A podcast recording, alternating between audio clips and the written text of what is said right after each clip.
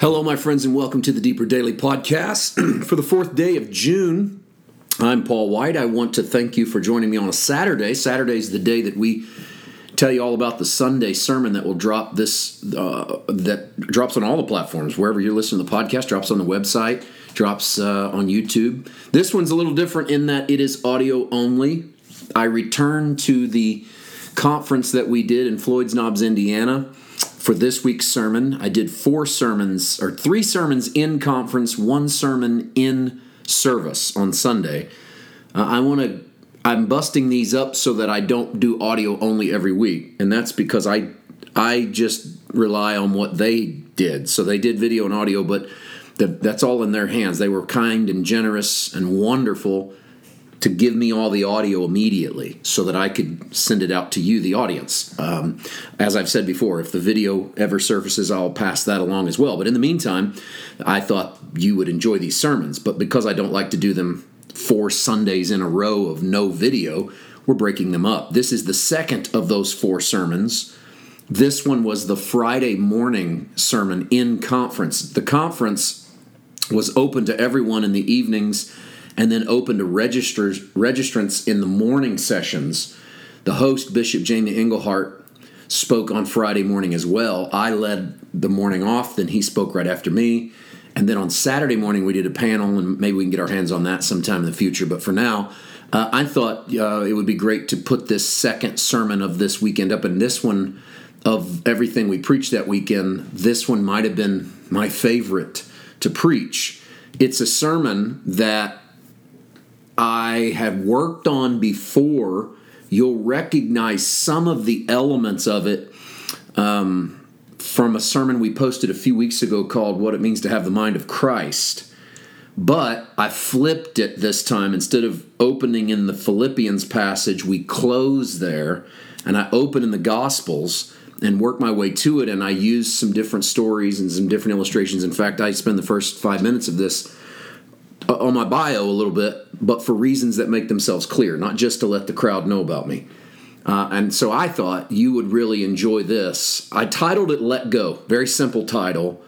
It's a phrase I use a lot in the message because it's about letting go of the things that you need to let go of from your past or your present in order to embrace where you're going in the future. It's also about letting go of the things so that they don't define you. You can only grasp so many things, so grasp the things that matter. And so we use a lot of uh, stories and, and ideas and scriptures, and I think this is one you're going to enjoy. It's nearly an hour long. It's called Let Go, and it's going to be wherever you're listening to the podcast today. You'll be able to get a hold of that tomorrow on the Sunday full sermon drop at paulwhiteministries.com. Okay, for today, I want to take you back into First Timothy. We're working in the fourth chapter.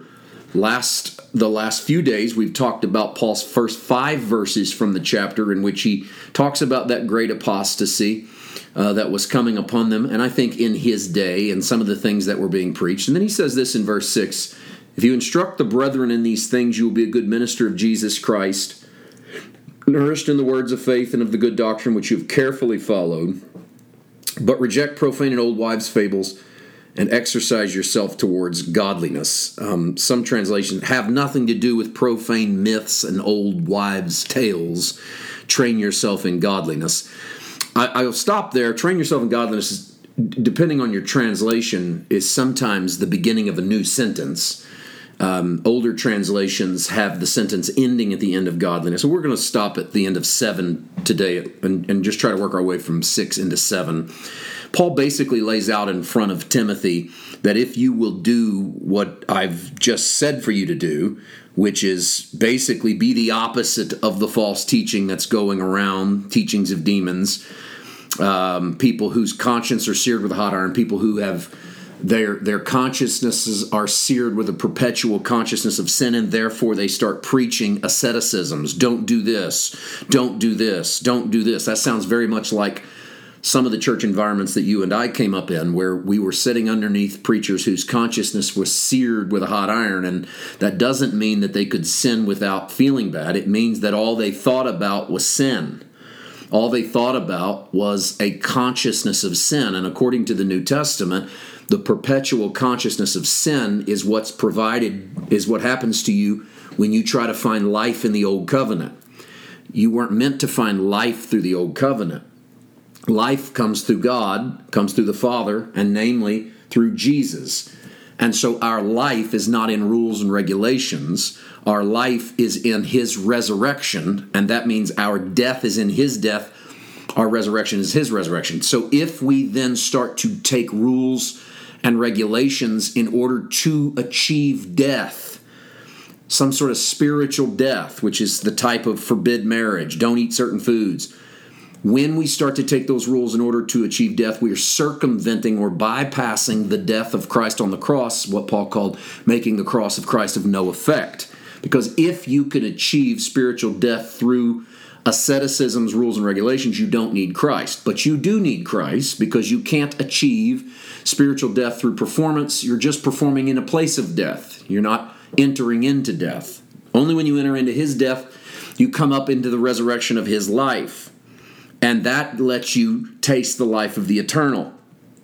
Paul says if you put these instruction before the brethren, you'll be a good servant of Jesus Christ, nourished on the words of the faith and the sound teaching that you have followed. So, to be a good servant for Christ in regards to ministry, there's a lot of ways to define what it would be like to be a servant of Christ, but in regards to ministry, appears to mean be the opposite of the false preachers of verses 1 through 5. And that's not to name a specific style of preaching or the way they do it. It's it's this message of spiritual asceticism to achieve something with God, a message birthed in people who have a perpetual consciousness of sin. And I think it could be like this, and I, I don't want to paint everyone with the same brush, but it might sound like this. Wherever there is a constant ministry built around performance and action in regards to sin. It could be that you're hearing something or someone ministering from the place of death, and therefore that's the opposite of the good servant of Jesus Christ. Paul said, nourished on the words of the faith and sound teaching you have followed. He doesn't say nourished on the words of performance. And that, of course, does not mean that you can't talk to people about works. It means that you can't talk to people about works in order to achieve righteousness. You can't talk to people about works in order to, to achieve the favor of God or forgiveness. That stuff's got to go. That's not the new covenant. We don't talk to people about doing in order to get God's love, get God's favor, get God's forgiveness. We aren't getting a paycheck, we're receiving grace. Receiving grace doesn't mean we don't live out that grace so that's Paul seems to be Paul's definition of a good servant. We'll work on that seventh verse a little bit tomorrow. See you then. God bless.